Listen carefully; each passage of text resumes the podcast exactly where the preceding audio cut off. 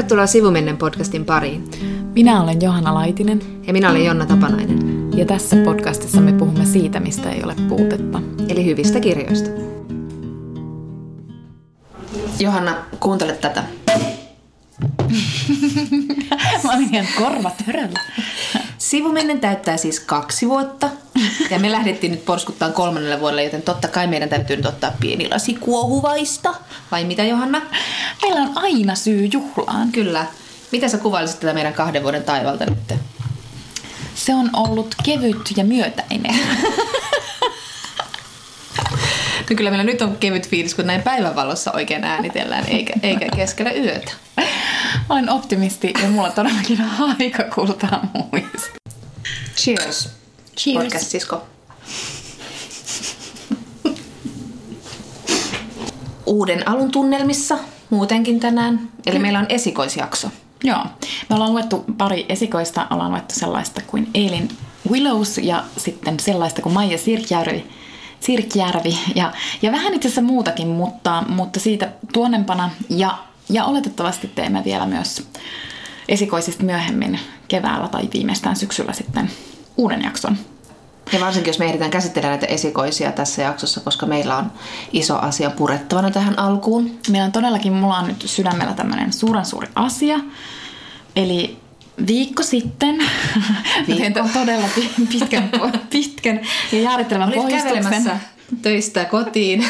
En ollut kävelemässä töistä kotiin, vaan olin Bissellä erään jenkkikustantajan kanssa. Ja jotenkin kesken siinä sen Bissen juonnin – niin mä yhtäkkiä havahduin siihen, että niin tosissaan hän on siis Knausgårdin, siis Karl Uwe Knausgårdin ää, jenkkikustantaja.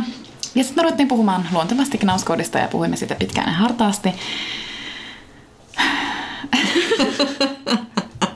Jatka, kunnes, jatka. Mä kannattelen sua tässä koko ajan rinnalla. Kunnes eräässä sivulauseessa hän sitten sanoi minulle, että niin, tai siis, että, että kun hän on tosi paljon nykyään siellä Lontoossa, johon mä totesin, että ai, ai miten, että ai niin, kun hänellä on nyt taas siellä tulee sitten se uusi kirja, tai, tai tota, taistelun sarjan kirja, että hän siellä sitten promoaa sitä kirjaa. Ja sitten Jenkki Kustantaja sanoi, että ei, vaan hänellä on se uusi rakkaus siellä. Ja siitä ehkä noin sanotaanko 10 sekuntia, niin erässä Herttoniemelaisessa asunnossa piippaa WhatsApp ja kuuluu kirkaisu. Mitä? Pakko heti tekstata sulle. Sitten mä sanoin sille jenkkikustantajalle, että anteeksi, että ethän sä pidä mua ihan hirveänä moukkana, mutta että siis mun on siis pakko tekstata tää, asia mun ystävälle. Että pieni tauko, kiitos. Ja siis tota, no sitten mä olin siinä vielä hetken hänen kanssaan ja puin tätä asiaa, mutta mä yritin, silloin mä pidin kuitenkin jonkunnäköistä kulissia, että mä en kuin, tunne häntä niin hyvin. Että jenkkikustantaja siis, niin mä en siis pystynyt siis niin kuin näyttämään tosi tunteitani, eli siis, eli, eli vaan hoin että olen todella onnellinen Knausgårdin puolesta. mutta mun täytyy siis tunnustaa, että mä, niin kun, mä olen ehkä paha ihminen, mutta kun mä en siis niin kun, jotenkin jollain tavalla mä en niin pysty olemaan onnellinen hänen puolestaan. Että mä niin menin pois vähän tolaltani tästä uutisesta ja myös sinä menit. Kyllä. Ja siis musta on niin todella kiinnostavaa, että miten voimakkaasti voimakkaita tunteita tämä uutinen on musta herättänyt ja miten vimmaisesti mä sen jälkeen, kun mä tulin sieltä Visseltä sitten kotiin ja miten vimmaisesti mä niinku googlasin ja otin selvää. Joo, Googlella ollut kyllä mullakin se koko ilta. Mm. Hän on siis brittiläinen kustantaja, tämä Knausgårdin uusi rakkaus, ei hänestä sen enempää. Mutta, mutta yhteiskuvissakin ovat jo esiintyneet, että kyllä se rakkautta on. Niin, ja, ja sitten eihän sitä mennyt kuin muutama päivä, kun Knausgård sitten antoi Guardianille haastattelun, mm. jossa hän sitten viittasi uuteen tai siis viittasi elämänsä rakkauteen. Kyllä. Ja, ja tämäkin tuli Johannalta minulle linkkinä noin mi- minuuttisen haastattelun ilmestymisen jälkeen saatteella. Uusi onni. Mutta siis täytyy sitä Guardianin haastattelusta sanoa myös, että, että kyllä siinä oli toimittaja vähän hukassa, koska, koska Karlo Knausgård sanoi, että nykyisin jaan aikani Ruotsin ja Lontoon välillä ja Lontoossa, Lontoossa sen takia, että minulla on siellä tämä elämäni rakkaus. Jonka jälkeen toimittaja kysyy, mistä kirjoista olet viime aikoina pitänyt eniten? Tämä ei olisi ollut minun jatkokysymykseni. Ehkä siellä on syynsä Jonna, että sä et ole Guardianin kirjallisuustoimittaja. Mutta... Näköjään. Mä olisin keskittynyt täysin ulkokirjallisiin asioihin. Paitsi Knauskonin kohdalla ne ovat kirja- kirjallisia asioita. Niin, mä, mä haluan nyt purkaa sun kanssa tätä tunnereaktiota, koska siis mä olin ihan hirvittävän pettynyt. ja pettynyt siis... oli yksi tunne siinä mun rekisterissä, joka vaihteli monesta. Myös viha oli siellä. mutta siis tässä on siis kiinnostavaa se, että tai mä en niin tiedä, mistä mä nyt lähden purkamaan, mutta, että, mutta että ehkä niin kuin si, aloitetaan siitä, että mm. olit sä yllättynyt tästä uutisesta, kun sä sait multa sen tekstarin? Itse asiassa olin. Mm. Mä olin yllättynyt. Mä jotenkin, minä ajattelin, että Knauskoon olisi erilainen. Ei se tyyppi, jolla on heti se tyttöystävä, kun on ero tullut. Ja sitä heidän erostaan pitkä aika ole. Mä tiedän, että tämä siis kuten sä sanoit mulle siinä yhdessä viestissä, ollaankohan me ihan kajahtaneet, kun oltiin googlata tarpeeksi kauan. Mutta mä en tiedä, tämä, tämä on niin hassua. Hänen on syntynyt niin omituinen side näiden kirjojen kautta. Omituinen semmoinen, minä tunnen hänet ja hän nyt siellä yrittää, niin kuin tässä kahden haastattelussa hän sanoi, että hän haluaa nyt ennen kaikkea olla hyvä isä kuin olla hyvä kirjailija. Ja sitten mä mietin, että hän haluaa varmaan olla hyvä isä ja saada sen uusperhearjen sujumaan ja, ja miten hän nyt jo mukaan löytänyt uuden rakkauden. Niin kyllä mä olin jotenkin, olin yllättynyt. Mm. Mitä sä ajattelit? Mm, mäkin olin siis tosi yllättynyt. Mun täytyy vielä sanoa tuohon, että mehän ollaan luvattu, että me puhutaan vielä niin kuin kirjailijan ja teoksen erottamisesta ja siitä, mm. miksi on tosi tärkeää erottaa kirjailija ja teos toisistaan, mutta me ei tehdä sitä nyt, koska tässä jaksossa me keskitymme sulauttamaan kirjailijan ja teoksen kyllä, täysin kyllä. yhteen. Koska siis, Ihan esimerkkinä vaan. Niin, että tavallaan millä tavalla sitten niin kuin itsekin tässä rikkoo sitä sitä ajatussääntöä, pitää ne kaksi erillään, mutta Knausgårdin kohdalla tietysti, kun hän niin kuin tosi suoraan myös tekee itsestään romaanihahmon ja tosi suoraan mm. sanoo, että yrittää niin kuin tallentaa sitä mm. arkea siihen romaaniin ja sitä niin kuin todellisuutta. Olkoonkin, että kuudennen kirjan lopussa, ja jos ette ole vielä siellä, niin sulkekaa nyt korvanne. Mutta että sen kuudennen kirjan lopussahan sen tavallaan niin kuin koko pointti on se, että hän sanoo, että ikinä ei pysty vangitsemaan elämää sellaisena kuin se on, koska elämä on aina niin paljon suurempaa ja joka ikinen ihminen on aina niin paljon niin kuin monimuotoisempi ja suurempi mm. kuin, että millaisena sitten kirjan sivulle päätyy. Mutta mm. joka tapauksessa Knaus on itsekin tietää, ja tässä Guardianin haastattelussa hän viimeksi sanoo, että hän on raottanut omaa yksityiselämäänsä mm, hyvin kyllä, paljon. Kyllä. Ja suoraan, eli siis, eli siis tässä tapauksessa on hirveän ymmärrettävää, että lukijalla ja fanilla, kaikki mm. ei tykkää Knauskoodista, mutta jos on niinku fani, niin kuin mm. me ollaan, niin silloin se tietenkin sulautuu se, niinku se teos ja se kirjailija yhteen. Varsinkin silloin, kun kirjailija itse on tavallaan antanut luvan myös, myös niin. tehdä sen tietyllä tavalla. Niin, että sitten se oikein niinku heittäytyy siihen, mm. että, että jotenkin siihen sulauttamiseen. Mm. Mutta että No niin, no se on nyt ensimmäinen asia, mitä mä tästä nyt halusin pohjustukseksi sanoa, että mä oon vasta pohjustus. Mm. Mutta että niin kun, ehkä se mun ehkä se mun yllätys liittyi siihen, että, että mehän myös luettiin artikkeleita, jotka liittyivät Knauskoodien eroon, mm. johtuen siitä, että he molemmat antoivat aika avoimia haastatteluja Ruotsin lehdistössä mm. tästä erosta. Ja sitten mä muistan, kun mä luin Kaar Uwe Knauskoodin haastattelun, jossa toimittaja kysyi, että onko hänellä uutta rakkautta. Ja sitten hän sanoi, että ei, ja hän ei edes ajattele sellaista, että mm. hän on tällä hetkellä todella onnellinen yksin. Ja, Ja siis mun mielestä kiinnostavaa tässä on se, että että mä uskoin sen, mitä se sanoo. Mm. Ja sitten kun se oli jotenkin vähän silleen, että hän, hän ei enää koskaan oikeastaan kaipaa sitä elämänsä. Totta kai eronnut ihminen voi niinku houriin, mitä, mitä mm. mieleen niin, juolahtaa niin. niinku tosi pitkän mm. ja intensiivisen ja tiiviin suhteen jälkeen, mm. jossa on niinku monta lasta yhdessä. Mutta silti, silti mä niinku uskoin sen. Ja mä muistan, että mä olin silloin vähän helpottunut. Mm. Mm. Johtuen siis siitä, että, että tota, kyllä minäkin sen nyt voin tässä vaiheessa siis tunnustaa, että, että mehän olemme siis myös ihastuneita Knauskoodiin. Mm. Me ollaan Jonan kanssa naurettu minulle, koska, koska me ollaan tässä vuosien aikana käyty tällaisia keskusteluja, että, että, Jonna, että Jonna on vaan kattonut minua ja, ja ollut silleen, sä et ole sanonut mulle mitään, mutta mä oon aina silleen vaan vakuutellut, että, että, en, että en mä tiedä, kun jotkut sanoivat, että on ihastuneita Knauskoodin, että, että mä en ole ihastunut Knauskoodin, että mä rakastan sen kirjoja. Kunnes siis ehkä joku, onko se pari vuotta aikaa? Mä en muista, koska se Eikö se oli aika hiljattain? Niin, mä muista, siitä ei ole kauhean niin. pitkä aika. Sitten saattaa olla vaan vuosi. Mm-hmm. Kun mä yhtäkkiä sitten sanoinkin Jonnalle, että, että mulla on sulle asiaa, että musta tuntuu, että mä oon siis ihastunut Knauskoon. Jolla mä olin sille, ojensin kortin fanikerhoon. Tervetuloa, nyt myönnät asiat. mutta, mutta sekin on, niinku, että, sille, että se on selkeästi niinku siis ihastusta. Mä voin mm. niinku tunnustaa sen, että se on niinku, mm. silleen, ihastusta, se että mä en niin halua, että sit, tai että ajatellaan, että se ihastus tarkoittaa sitä, että, että sit vaan sokeasti niin kuin rakastaa kaikkea, mitä mm. Knausgård kirjoittaa mm. ja niin edelleen. Että mä silti väitän, että meillä on edelleen kyky niin kuin arvostaa häntä kirjailijana ja niin kuin tavallaan se ihastus syntyy myös siitä, että miten taitava kirjailija hän on. Kyllä. Ja on niin kuin rakastunut jotenkin niihin kirjoihin mm, mm. ja sitä myötä sitten rakastunut siihen tyyppiin. Tietysti, koska kuten niin kuin äsken totesimme, että hän on näyttänyt itseään niissä kirjoissa ja sähän rakastut ihmisiin, jotka näyttävät itseään ja joihin sä saat kontaktin. Kyllä, ja sitten kun hän on näyttänyt, sitä me ollaan myös puhuttu paljon siitä, että okei, ehkä meidän nyt tästä kulttuurista lähtien ei ole kauhean vaikea samastua meitä vähän vanhempaan Norjassa syntyneeseen hyvinvointiyhteiskunnan mieheen, mutta joka tapauksessa joku siinä, miten, miten hän puhuu itsestään ja ihmisyydestä, koska siellä on niin paljon semmoisia samastumispisteitä, vaikka hänen elämänsä on aivan erilaista ja muuta, mutta siellä on niin paljon semmoisia samastumispisteitä ja mä en ole koskaan ehkä ajatellut omaa elämäni niin paljon kuin mä olen ajatellut, lukiessani Knausgårdin kirjoja ja niin kuin peilannut kauheasti kaikkia semmoisia tunteita. Ja sitten ihan niin kuin sekin, että miten se kuvaa vaikka pohjoismaista maisemaa, niin sekin herättää musta jotain semmoisia niin kuin, kun elää maaseudulla ja miltä siellä tuntuu ja näyttää ja haisee.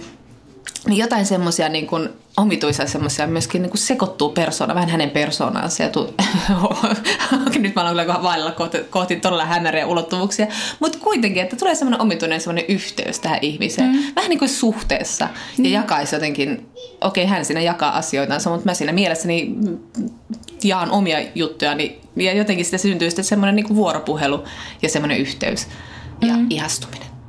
Niin, ja sitten toi, mitä sä sanoit aiemmin just siitä, että että ehkä sitten voisi toivoa, että se Knausgård olisikin ollut erilainen, että koska sitten tämmöinen, mä en tiedä, se on ehkä osittain stereotyyppinen väite, että sitten että miehillä on aina niin kuin uusi suhde mm. eron koittaessa ja naisilla ei, että naiset yrittää päästä siitä yli. Sehän ei niin kuin täysin pidä paikkaansa, totta kai niin kuin naisia, joilla on uusi suhde tai jotka niin kuin lopettaa suhteen mm. uuden suhteen takia. Mm. Mutta ehkä musta on vähän huvittavaa, että meille tuli se yllätyksenä, koska jos miettii, että se, että miten paljon ulkopuolinen ihminen voi Knausgårdia tuntea, niin tietysti mm. se, joka on lukenut hänen kirjansa. Mm. Ja siis hänen kirjojensa perusteellahan ei ole mitenkään yllättävää, että hänellä on heti no ei, uusi niin, tyttöystävä. Niin, aivan, totta.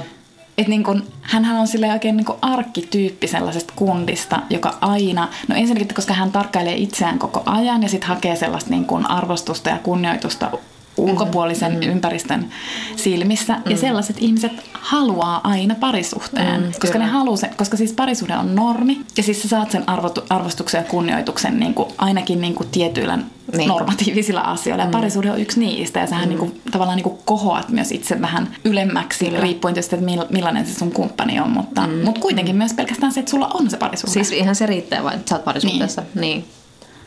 Mutta sitten mä myös, niin kuin, tota, mä oon tosi iloinen, että me tunnustetaan äänen, että me ollaan ihastuneita Knausgårdiin, koska tota, se on kuitenkin positiivinen tunne.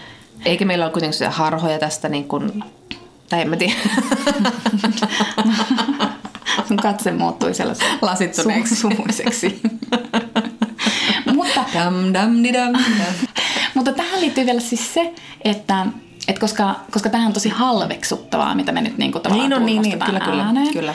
Ja siis, että tähän kuuluu niin kuin sille, naiset tunnistaa tämän tunteen yleensä, mm, koska mm. niin kuin tyttöyteen kuuluu se, mm. että sä ihastut sellaisiin kohteisiin, jotka ei ole siis sua lähelläkään. Ne ei ole niin kuin realistisia mm. ihastumisen kohteita, mutta se tunne voi olla tosi palaava, että ainakin mm. mulla on niin kuin lapsuudesta, tai ei mitään, että ainakin mulla. Mä tiedän, että kaikilla, kaikilla, kaikilla tytöillä on. on ollut elämässään tämmöisiä niin kuin oikein palavia, siis että ne on jopa niin kuin fyysisiä sellaisia Kyllä. Niin hirveän voimakkaita niin kuin rakastumisen tunteita. Että mä oon tavallaan niin kuin jatku, että tavallaan niin kuin naiset pystyy mm. myös niin, aivan. siihen. Ja sehän on niinku oikeastaan aika makeeta, että sä niinku pystyt luomaan fiktiivisen rakkaussuhteen. Mm. Plus, että kyllä ne fiktiiviset rakkaussuhteet on aika tosi hyviä. Mm.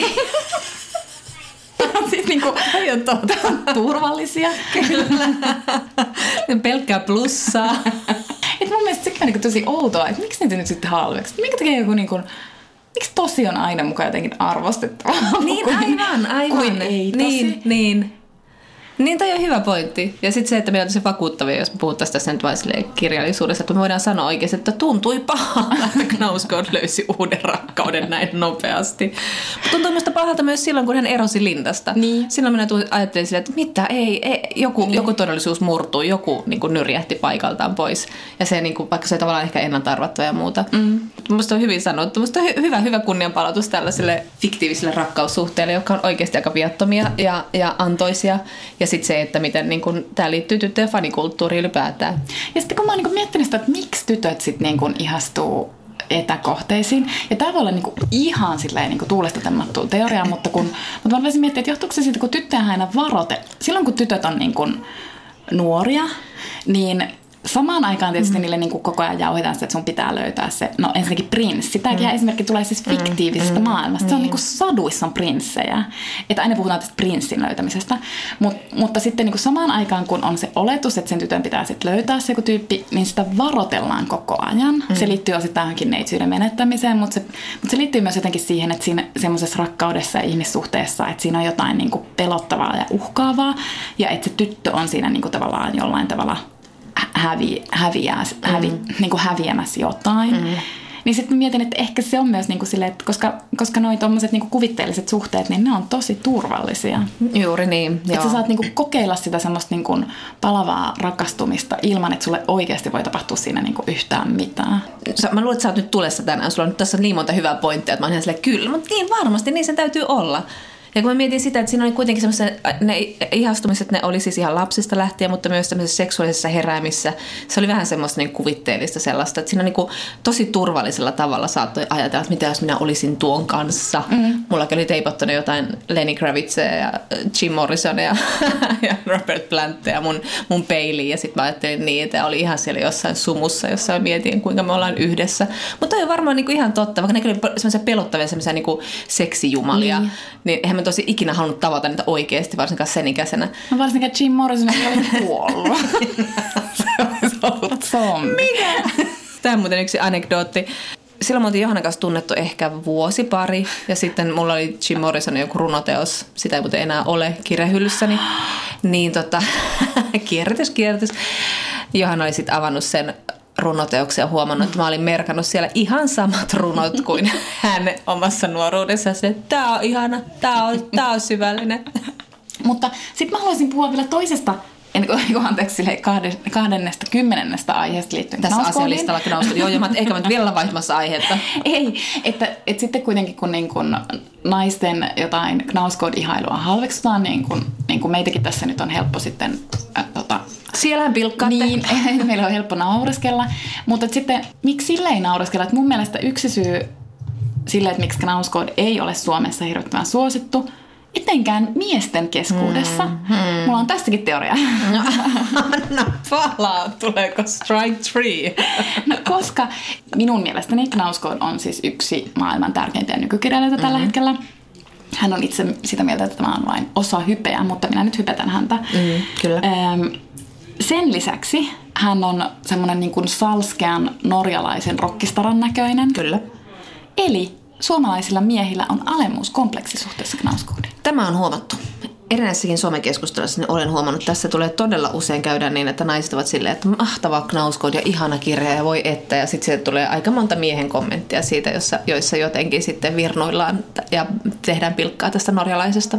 Niin, ja sitten koska siis tavallaan, että, että jos on ihastunut knauskoodin, niin meitä, meitähän voi piikitellä myös siitä, että miksi te menette sitten siihen henkilöön ja niin edelleen fair enough. Se on ihan siis niin kuin hyvä kritiikki meitä mm. kohtaan. Mm. niin kuin otan sen piikin. Mutta tavallaan myös Knauskoodia kritisoivat ihmiset menevät usein henkilöön. Just niin. Ja niin kuin, niin kuin tällä hetkellä puhutaan niin kuin siitä, että, että onko Carl Uwe hyvä isä, eli yhtäkkiä mm. se keskustelu onkin, niin kuin, ei todellakaan mistään hänen kirjailijuudestaan, vaan siis se onkin niin kuin tämmöinen moralistinen vanhemmuuskeskustelu. Mutta mä toivotan sen tervetulleeksi, koska mä oon kuultu tätä samaa keskustelua niin monta kertaa koskien jotain naiskirjailijaa, joka tekee, että sinänsä, sinänsä ihan freesi. Se on, se on kyllä ihan Mutta Knauskoidhan on kirjallisuuden nainen tietyllä tavalla niin. monella, monelta osin, mutta... Niin. niin, mutta se on totta, että siinä on, siinä on tavallaan jotain freesiä.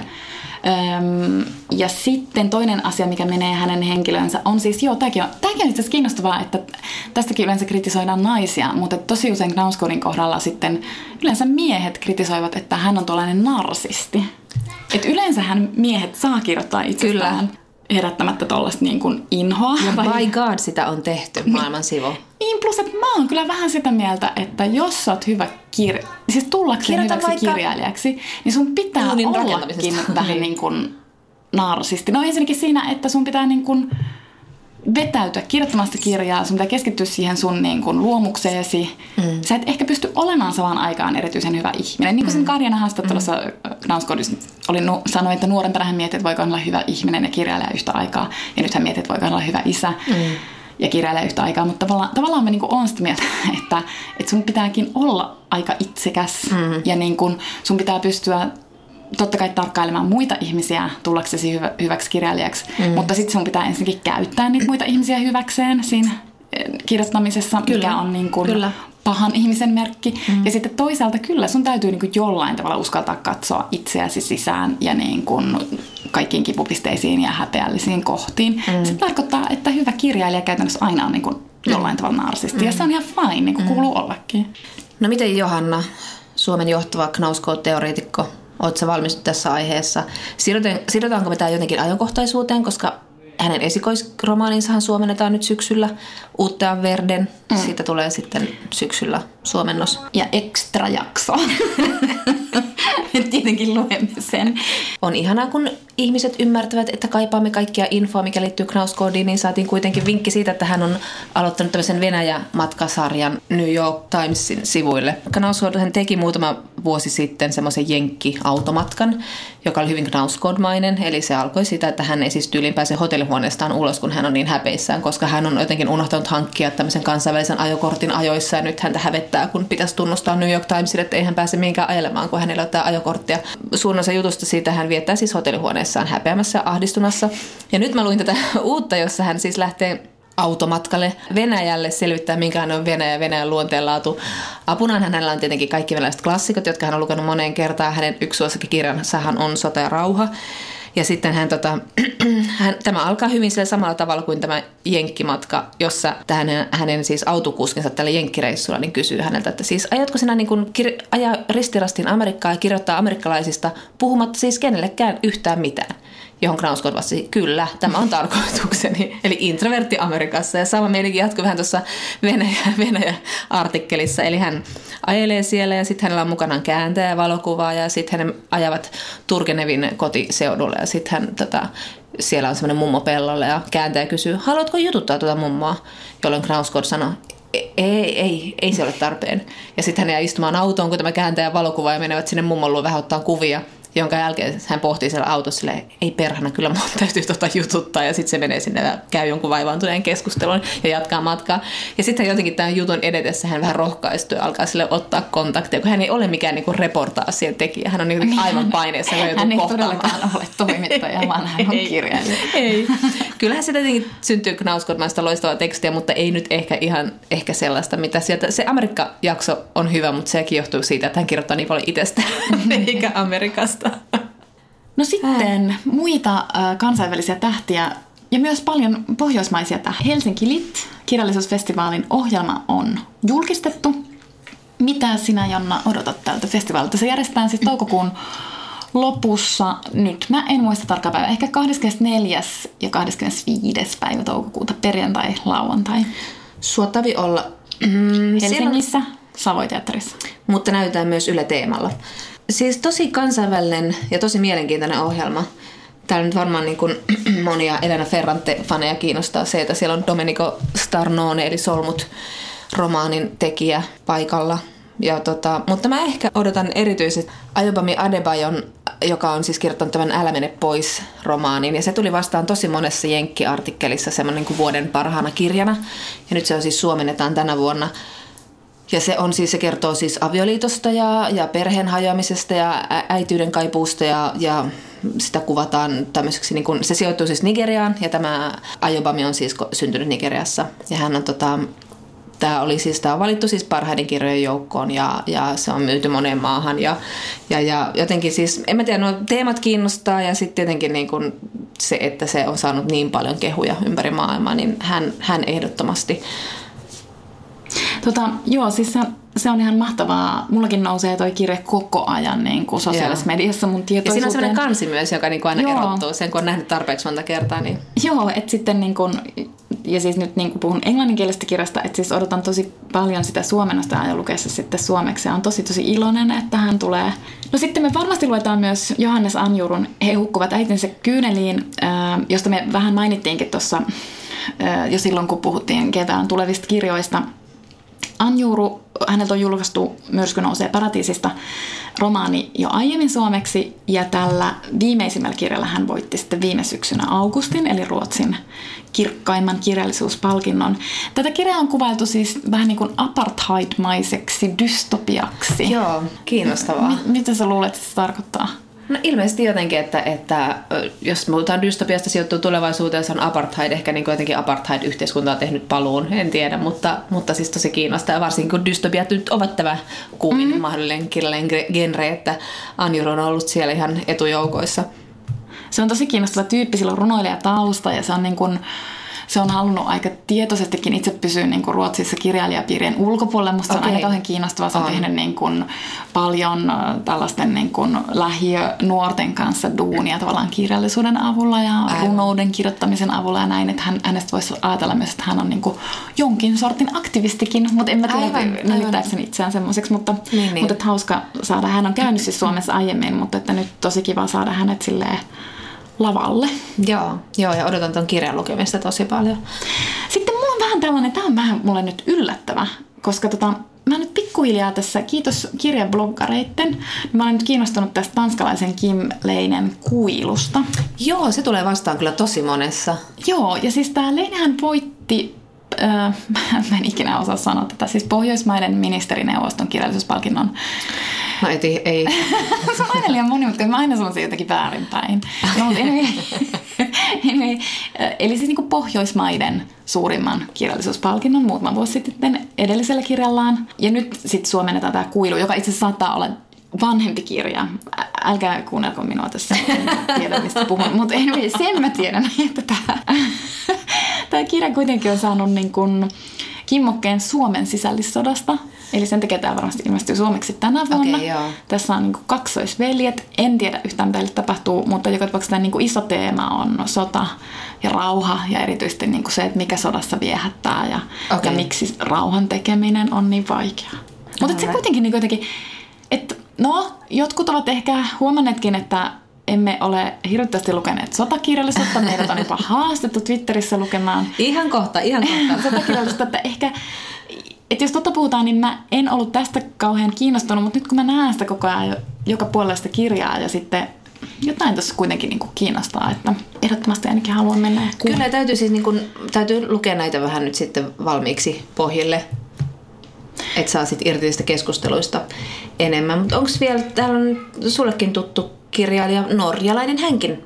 No joo, minua, tämä on henkilökohtainen syy, miksi, miksi minua tämä jännittää, koska Morten Ströksnäs on niin kuin minun tai meidän äh, vieras. Eli Mm. hän on tämän merikirjan kirjailija ja hänkin tulee Helsinki Littiin. Puhun hänestä varmasti lisää, mutta siis tämä merikirja on tietokirja, kerronnallinen semmoinen, että siinä on siis story, mutta hyvin hyvin paljon tietoa merestä.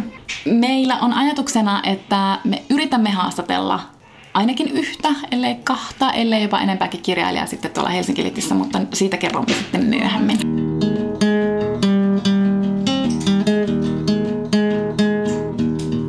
Meillä on tänään vuoden ensimmäinen esikoisjakso. Me käsitellään kahta esikoisromaania.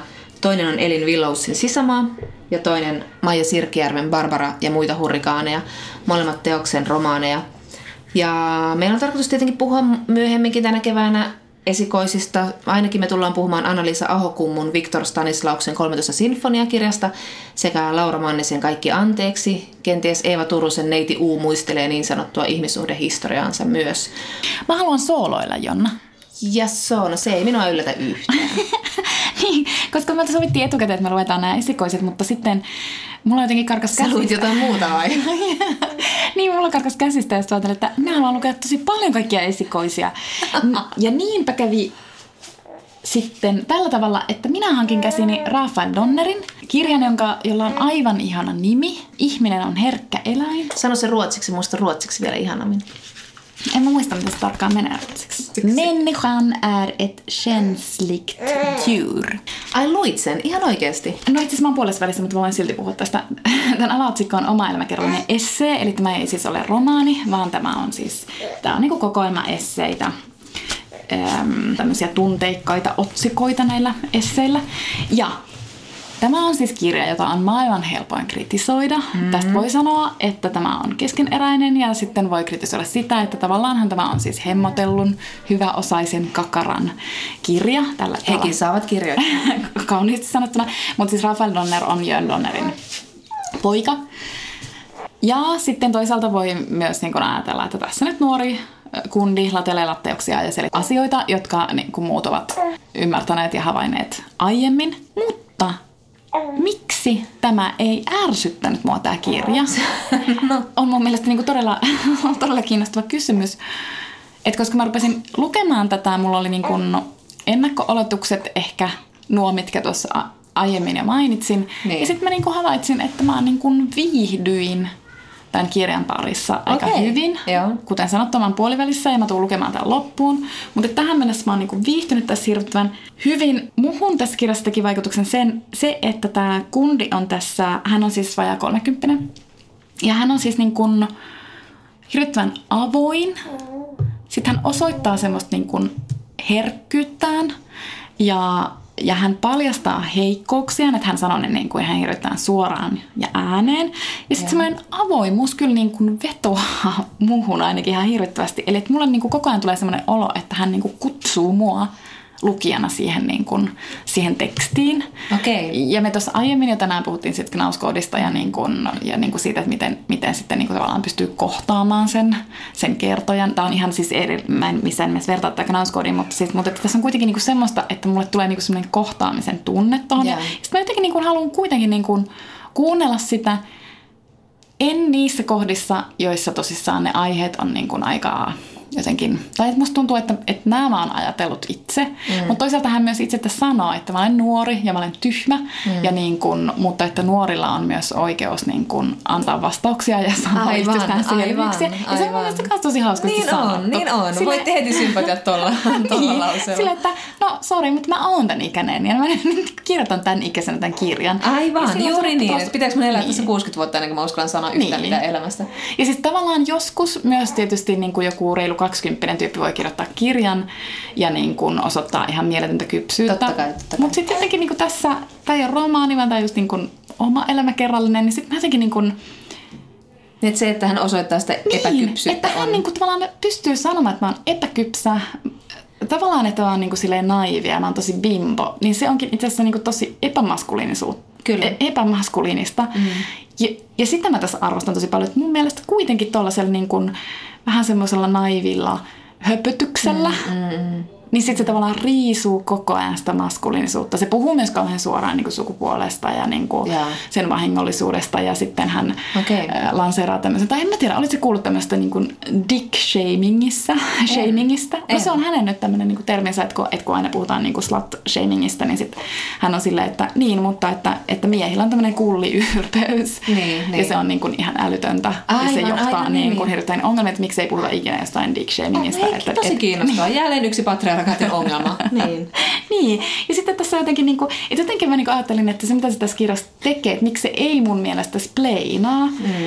niin mun mielestä se ei mitenkään alleviivaa, että minä olen tietäväinen ja niin edelleen, koska se koko ajan niin tekee sellaisia sivulauseissa sellaisia huomautuksia, että, että eihän minä tästä edes mitään tiedä ja en minä mikään biologi ole, kun se kirjoittaa jostain, jostain niin kuin kukoista. Tässä on siis aivan, siis se on mun mielestä tähän mennessä niin kuin paras teksti tässä kirjassa on semmoinen niin kukon tappamisesta teksti. Ajattelin, että en voi tästä pitää, mutta siis se on ihan briljantti. Hän niin kuin sitoo siis tämmöisen niin kuin, hän on siis matkustanut Uudessa Seelannissa vuosia vuosia sitten ja hänen piti siellä matkalla osoittaa mieheyttään ja tappaa kukko. Okei. Okay. Ja siis hän niin kuin, niin kuin sitoo yhteen tämän kukon tappamisen ja maskuliinisuuden ja se on niin kuin mun mielestä tosi hyvä idea ja se on tekstinä kauhean toimiva.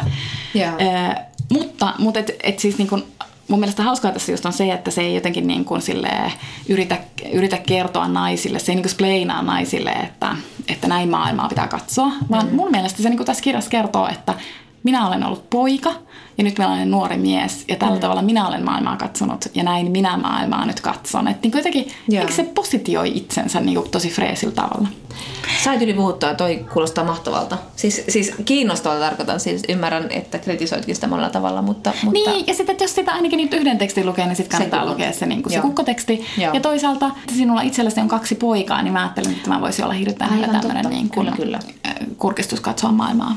Me tosiaan äh, luimme tänään kaksi esikoista. Toinen on Elin Willowsin Sisämaa, eli Inlandet toisin sanoen. Tämä on siis kirjoitettu ruotsiksi alun perin tämä kirja. Ja mä luin tämän ruotsinkielisen version ja sitten Jonna luki suomenkielisen version Willowsista lyhyesti. Hän on syntynyt vuonna 1982. Syntynyt Ruotsissa, elänyt siellä pitkään, mutta vajaat kymmenen vuotta sitten muuttanut Suomeen ja asuu nykyään tuolla länsirannikolla Vaasassa. Millainen esikoiskirja lukija sä oot, Jonna? Mä luen tosi mielelläni esikoisia. Musta on kiva, kiva jotenkin pysyä kartalla sille, millaisia ääniä on nyt nykykirjallisuudessa. Tätä Elin Willowsia mä lähestyin vähän sille, mä tiedän, että on kliseitä, että esikoiset kirjoittaa tänne itsessä ja bla, itsestä ja näin, näin. mutta Elin Willows vähän, mulla soi tietyt varoituskellot, että onko tämä nyt semmoinen lyyrinen kuvaus niin kuin parisuhteesta erosta kautta, no me puhutaan siitä lisää. Mutta ei, ei tämä onneksi ollut. Tämä itse asiassa esikoista aika usein osoittaa, että mun ennakkoluulot on vähän niin kuin tuulessa temmattu. Eli ehkä mä nyt tässä tunnustat vähän ennakkoluuloja, mm. mutta mä luen kyllä tosi mm. mielelläni. Mä oon ehkä vähän niin kuin huono lukemaan esikoisia, tai ollut ehkä viime vuosina, mutta että nyt mä olin niin kuin tosi iloinen, että me tartuttiin näihin ja sitten mä jotenkin innostuin ja rupesin lukemaan siis sitten muitakin esikoisia. Aivan. Ja sitten jotenkin siihen liittyy se just, että niin kuin tossakin niin kuin näki, että, me, että kun mä summasin häntä, niin sitten esikoiskirjallista ei tarvitse just tietää oikeastaan kauheasti mitään. Niin, Saa niin. vapautua, että ei tarvitse niin kuin tuntea hänen aiempaa tuotantoaan. Juuri niin. Vaan sitten vaan voi aloittaa sit kirjasta ja sitten se kirja on se kirja mm. ja sitten sä luet sen ja olet silleen, että aha, tämmöinen. Niin, se on kyllä itse asiassa aika kiva lukukokemus. Ja sitten tosissaan se, että nyt, nyt kun niin kun parin päivän aikana mä luin aika paljon esikoisia, osasta me tullaan puhumaan sitten myöhemmin, mutta että niin kun, että kun ne kaikki oli niin erilaisia, ne mm. oikeastaan kaikki kuuluu vähän niin kuin samaan sukupolveen ja siellä ehkä tulee jotain tiettyä niin kuin temaattista yhtenäväisyyttä, mutta muuten, mm. että ne on niin erilaisia. Mm. Mm. Lukekaa enemmän esikoisia. Kyllä. Ja mun täytyy tästä niin kuin sanoa tästä Inlandetista. Tämä siis kertoo nuoresta naisesta, joka, joka oletettavasti asuu Tukholmassa, tai sanotaan, että hän asuu Etelä-Ruotsissa, sen tarkemmin sitä ei kuvailla. Ja sitten hän rakkauden, eli poikaystävänsä vuoksi, muuttaa sitten sisämaahan, tässä tapauksessa Ruotsin sisämaahan. Tuhannen kilometrin päähän. Niin, mikä tarkoittaa siis tällaista niin kuin vuoristoista maisemaa Norjan rajalle päin. Eli, eli tota, että siellä ollaan niin kuin, vähän niin kuin Ruotsin Lapissa tai lappimaisissa oloissa ja siellä ollaan pohjoisessa, siellä on niin kuin poroja, siellä on äm, vuoden ajat ovat erilaisia kuin sitten Etelä-Ruotsissa ja, ja, tota, ja paikkakunta on tosissaan pieni.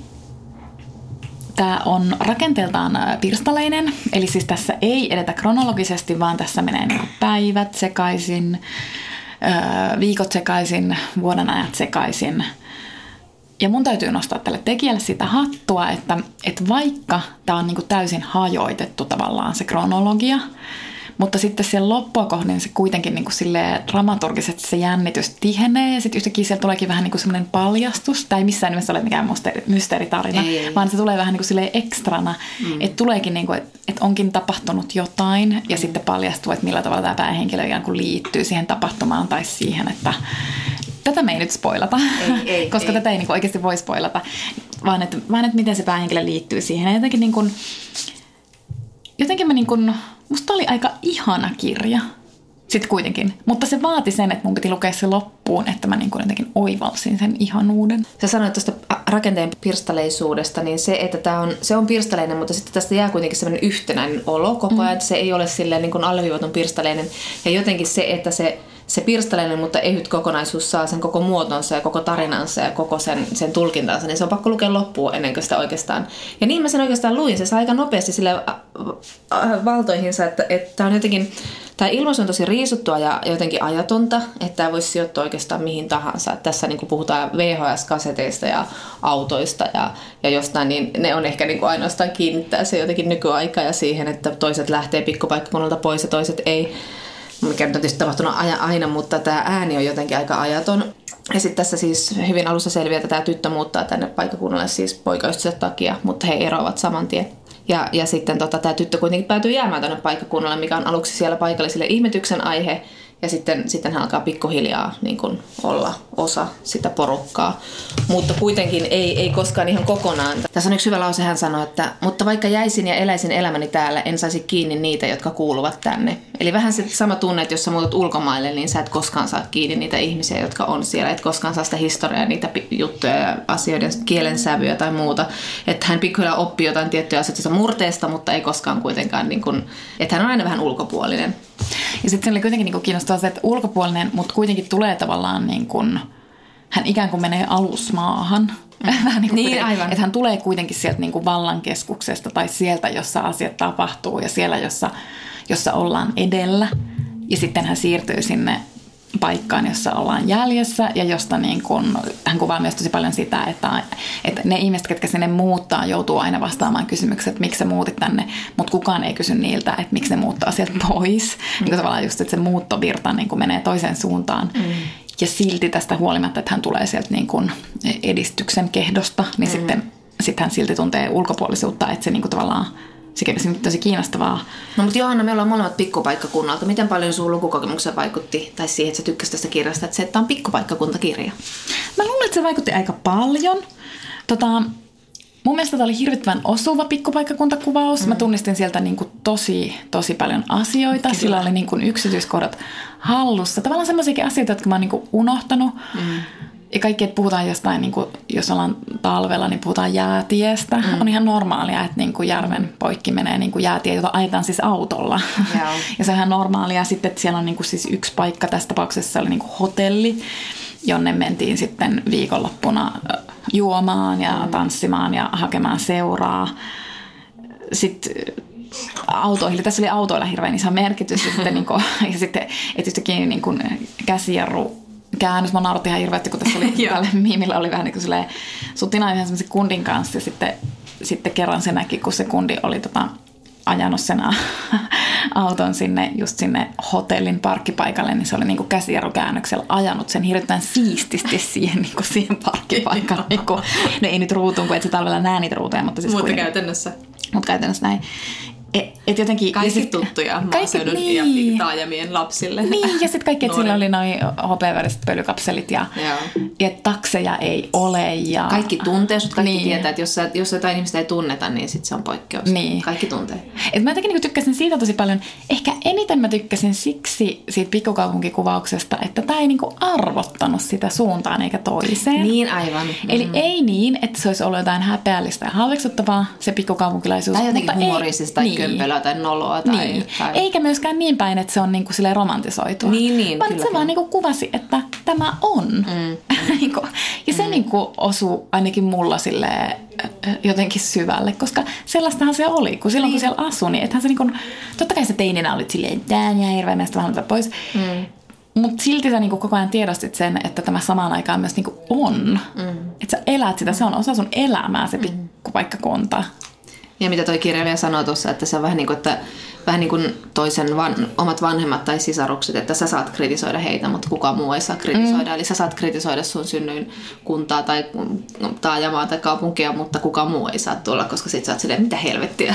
Niin, se oli tosi hyvä kohta tuossa, kun sit se oli just silleen, että siinä vaiheessa, jos joku toinen kritisoi sitä, niin sulla tulee niinku joku semmoinen ylpeys siitä, niin, siitä paikakunnasta. Niin, kyllä, ja just kyllä. tavallaan semmoinen arvottaminen. Että sit sä rupeatkin yhtäkkiä puolustaa sitä kiivaasti ja niin kuin silleen, että sä niin kuin haluat sanoa silleen, että hei minä olen sieltä kotoisin ja jos minun kaltaisen ihminen on sieltä Joo. kotoisin, niin ei se nyt niin paha paikka Joo, ole. Mutta se niin kuin jotenkin, ja jotenkin semmoinen, ehkä siihen vaikutti myös tuo rakenteen pirstaleisuus, että kun se jotenkin niin kuin venytti tavallaan sitä aikaa, koska tosiasia on, että siellä mm. on erilainen aikakäsitys. Mm. Että se on niin kuin jotenkin venyvämpi ja hitaampi ja se vähän niin kuin silleen, ehkä helpommin sille puuroutuu, tai mm. puuroutua niin arvottavaa, mutta se jotenkin helpommin silleen... Mutta se on ehkä se hitaus ja se, niin kuin, tämäkin päähenkilö tässä, hän oppii vähitellen niin kävelemään hitaammin ja kaikki on hitaampaa ja, ja sehän voi niin kuin oikeasti viettää sen illan kotona tekemättä oikeastaan yhtään mitään. Se osi johtuu siitä, että hän on siis kuvausmasennuksesta tämä kirja, mm. että se osi johtuu siitä myös.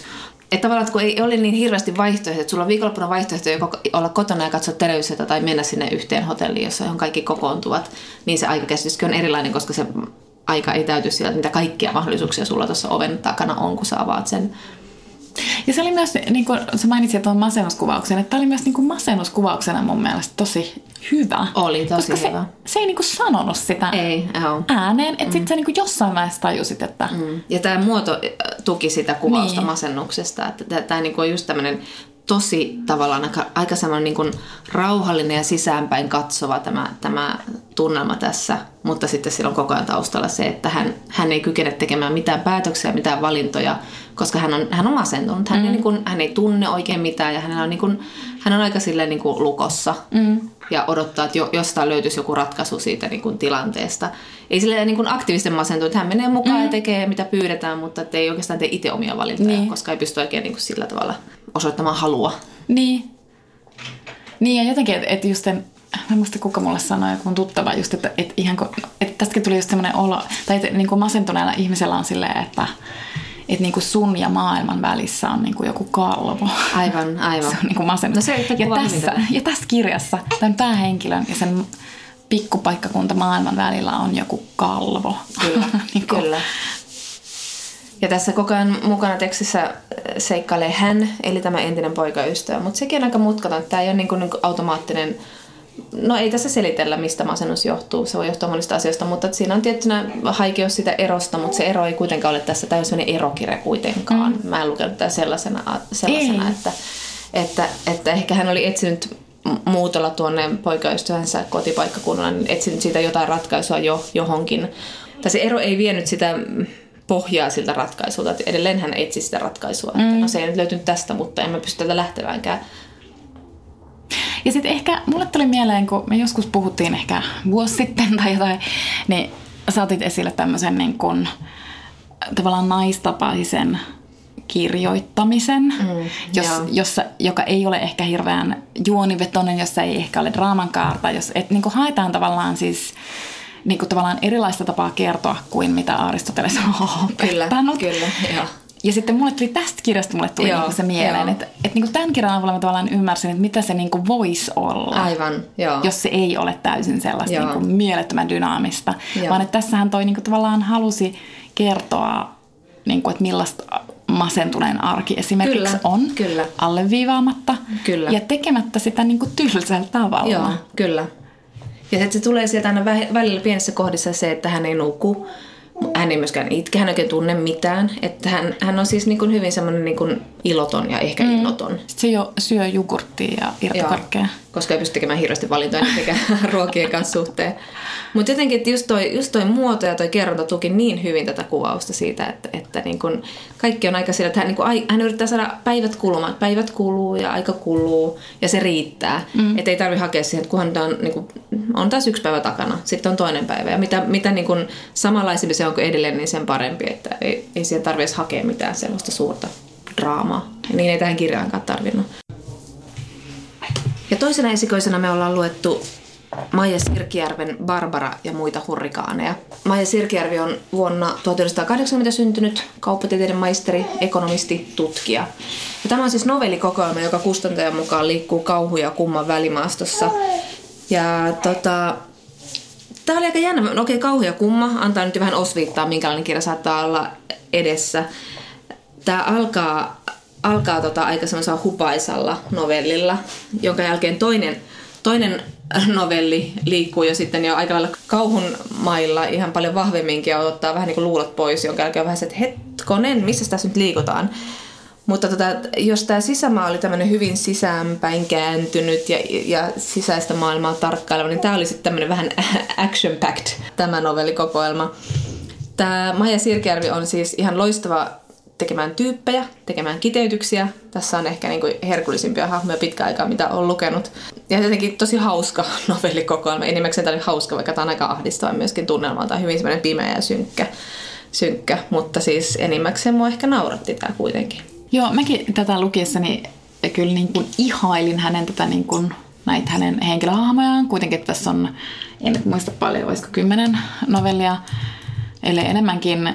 Ja sitten joka kerta hän esittelee sen uuden hahmon ja hän tekee sen. Siinä hän on siis oikeasti briljantti. Että siis mä en ollut yhteenkään hahmoa mun mielestä mitenkään erityisen pettynyt, vaan että ne kaikki hahmot oli vaan niin mahtavia. Ainakin ne, niin kuin ne päähahmot kussakin novellissa.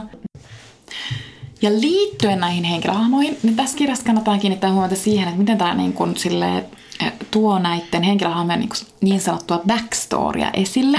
Eli siis niin kuin, tarkoitan sillä siis sitä, että kaikilla henkilöhahmoilla on niin kuin joku tavallaan tausta, jonka mm. kirjailija tietää. Ja sitten sen pitäisi niin kuin jollain tavalla kertoa siitä taustasta ainakin jotain tosi merkittävää sille lukijalle. Ja sitten tämä, tämä oli siinä niin kuin ihan sairaan hyvä.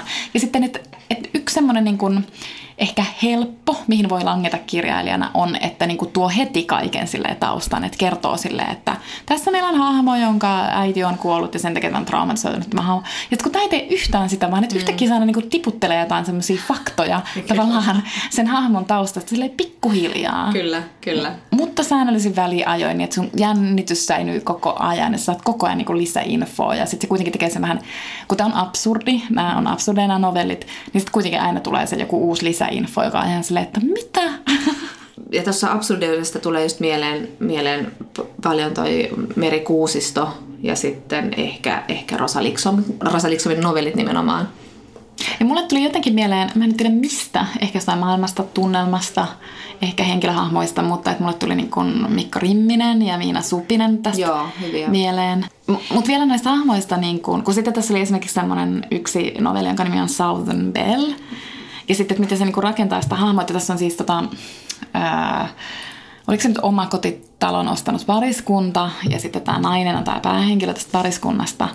Ja sitten siinä tosi nopeasti sen alun jälkeen sitten kerrotaan, että tämä nainen luettuaan siis Tuulen viemää romaanin, niin innostui tämmöistä Southern Bell, Southern Belleistä. Ja sitten siinä kuvaillaan, että millä tavalla hän haluaa olla se Southern Bell – et esimerkiksi nämä Southern Bellet, no, no mä itse luen tästä nyt sitä. Southern Bellet olivat hyvin toisenlaisia kuin jäyhät pohjoismaiset naiset. Southern Bellelle oli tärkeintä olla lämmin ja kiltti. Oikea Southern Bell oli sosiaalinen ja toiset huomioon ottava, iloinen, mutta maanläheinen. Hän piti itsestään erinomaista huolta, pukeutui aina viehättävästi ja liikkui ryhdikkäästi. Southern Bell ei koskaan aiheuttanut pahennusta – hän saattoi juoda yhden tai kaksi drinkkiä sosiaalisissa tilanteissa, mutta ei koskaan enempää ja niin edelleen. Siis että niinku, tai, tai, tai, jotakin, niinku, että miten kukaan voi keksiä jonkun hahmon, joka, joka yhtäkkiä päättää olla kuin Bella. Kyllä, ja sitten sit näissä on usein näissä, että kun tässä on joku päähenkilö tai jonka silmin tätä tarinaa katsotaan, niin hän kummastelee ja, tai jotenkin kritisoi tai on torjuva jotain, niin kuin ihmettelee jotain niin kuin muiden ihmisten käytöstä tai, tai muuta.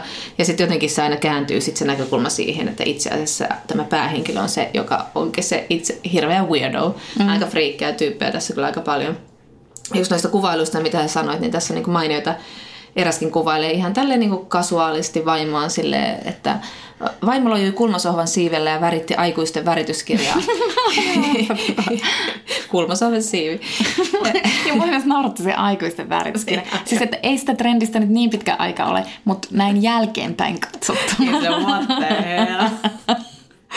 Hillevi oli spanielmainen, huoleton ja hyvän tuolen nainen, joka katseli maailmaa aina silmät hieman ummessa, niin kuin häntä olisi häikäissyt koko ajan.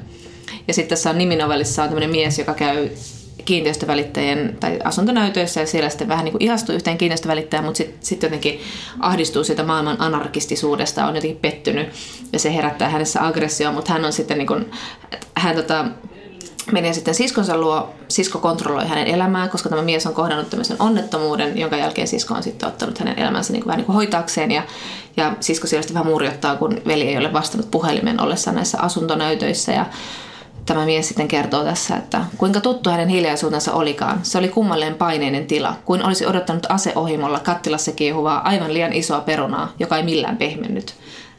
Tämä kertoo jotenkin tästä tyylistä. Tässä on koko ajan sellainen uhan läsnäolo, koko ajan että mitä tässä nyt tapahtuu. Se on niin kuin vähän, vähän niin kuin paineinen tila, kuten tuossa sanotaan. Ja itse asiassa mä, tämä oli se, mistä mä, mä, mä olisin ehkä niin kuin, tässä on pari novelleja, jotka äityy aikamoiseenkin aggressioon. Ja itse asiassa mä tykkäsin paljon enemmän niistä novelleista, jotka eivät, eivät sitten niin yltyneet niin, niin tota, övereiksi. Mm. Tässä niin olisi ehkä riittänyt yksi novelli, joka olisi ollut vähän överimpi, koska sitten musta hän on parhaimmillaan silloin, kun hän rakentaa semmoista aika semmoista, se uhan tuntu ei koskaan oikein pääse purkautumaan mm. muuta kuin ehkä vasta, vasta vähän silleen niin kuin vihjauksen omaisesti. Ne toimii mun kaikista parhaiten tässä. Et vähempikin olisi riittänyt niissä käänteissä tietyllä tavalla. Vaikka totta kai tämä on tyylillä, jonka hän on valinnut ja hän on tehnyt näistä tämmöisiä niin kuin, no, kumman ja kauhun välimaastossa liikkuvia novelleja, mutta mä olisin ehkä kaivannut vielä vähemmän, vähän niin kuin vähäeleisyyttä enemmän. Mm. Mulle jäi myös samanlainen olo, että sitten tavallaan mun mielestä just ne niinku dramaattisimmat kohdat eivät toimineet, koska hän on just semmoinen niinku pienen draaman mestari. Mm, mm. Öm, et just, ja et monessa novellissa mulle tuli semmoinen, että siinä tuli liian yllättävästi ehkä joku käänne ja silloin se ei tavallaan tunnu tyydyttävältä, jos et yhtään niin kun osaa ennakoida sitä, tai että jos se ei jälkeenpäin, se voi tulla myös täysin yllättäen, mutta jos se ei jälkeenpäin tunnu täysin järkeenkäyvältä, niin se voi tuntua kummalliselta.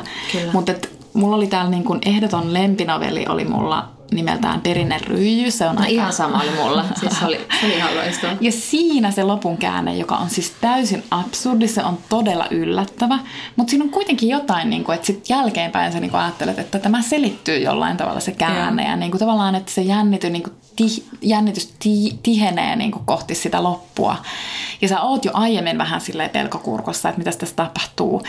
Ja sitten ehkä myös se, että sitten se käänne mikä siellä tapahtuu, niin se ei sitten ehkä olekaan niin kauhea, että sä oot ollut niinku pelkokurkussa ja sitten sä oot niinku vähän vapaa, vapautunut ja onnellinen, että siinä ei tapahtunut tavallaan ei tapahtunut ihan kauheita, vaikka se siis niin kuin, sille, kyllä, kyllä, vaikka kyllä, se kyllä. Niin kuin ajatuksellisesti on niin kuin niin. kauheita, mutta, et, mutta et, et se on tosi koominen. Ja siinäkin huvittava kyllä se sijoittuu siis niin kuin maaseudulle, pikkupaikkakunnalle. Siinä on tämmöinen Jaan ja Noora, jotka ovat matkalla Helsingistä pääkaupunkiseudulta, kuten he selvittävät, niin Lappiin päin, mutta heidän renkaansa puhkeaa ja sitten he joutuvat niin kuin lähitalosta hakemaan apua ja he ovat siis niin kuin keskellä ei mitään.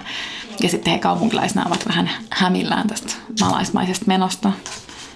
Kyllä, ja tässä siis tämä pariskunta on jälleen ihan loistavasti kuvattu, että tämä Noora vaimo on tämmöinen niin kuin miehensä mukaan heittäytyy aina vastoinkäymysten edessä veteläksi kuin kissarotu ragdoll. Ja sitten taas tämä Noora, Noora kuvailee omaa miestään sillä, että tämä on ihan pakko lukea, että ää, Mies oli löytänyt jostain käsinsä remonttihansikkaat. Se on kummallista, Noora ajatteli.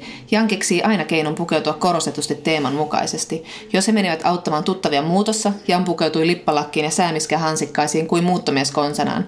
Jos he menivät melomaan, mies sonnustautui virtaviivaisiin aurinkolaseihin ja sormista katkaistuihin soutuhansikkaisiin. Jouluna mies käytti lapikkaita ja joulunpunaisia sormikkaita. Hän on niin käytännöllinen, Noora ajatteli ja siirsi tähtäimen Janin korvan kohdalle. Noora siellä katselee miestään hirvikiväärin kanssa. Joo. Mutta tässä on, tämä on aika hauska äh, kokoelma. Tässä on mun mielestä parhaat novellit täällä lopussa. Mm. Että juuri tämä perinne röijy ja sitten on tämmöinen kuin Miksi lohet uivat vastavirtaan. Sekin oli mahtavaa jossa on niin, kuin niin outoja. Tässä siis myöskin semmoinen loistava backstoryn säännöstely, että hän ei oikeastaan kerro, että tässä on ex-pariskunta, jotka kummatkin ovat vähän niin kuin onnettomuusalttiita, mutta sitä ei hirveän, no selitään osin, mutta osin ei.